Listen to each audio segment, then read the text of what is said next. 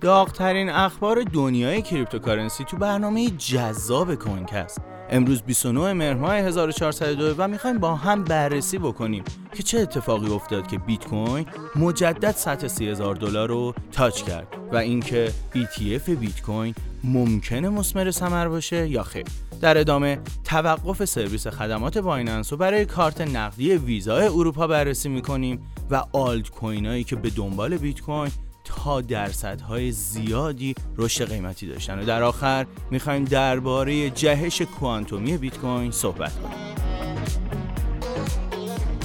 بالا رفتن dominance بیت کوین تا 52.3 درصد و همچنین اخبار fundamental مثل شکست SEC در مقابل ریپل و همینطور بروز رسانی درخواست ETF بیت کوین توسط بزرگان مدیریت مالی از جمله بلک و فیدلیتی می‌تونه تاثیر زیادی روی روند بیت کوین داشته باشه.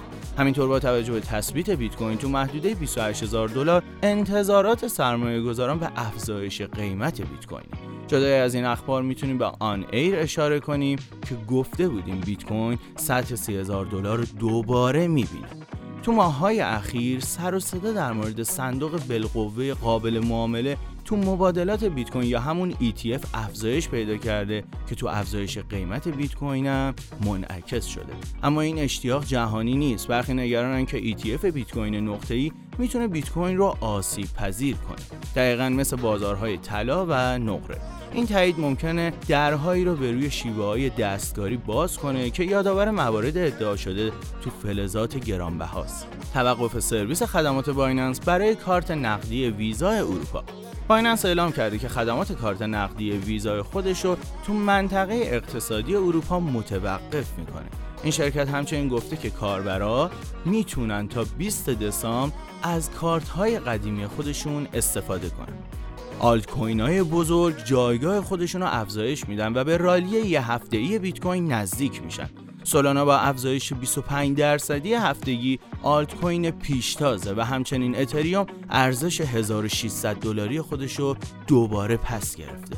پاولو آردوینو انتظار داره طی چند سال آینده یه جهش کوانتومی تو پذیرش راه حل مقیاس بیت کوین ایجاد بشه.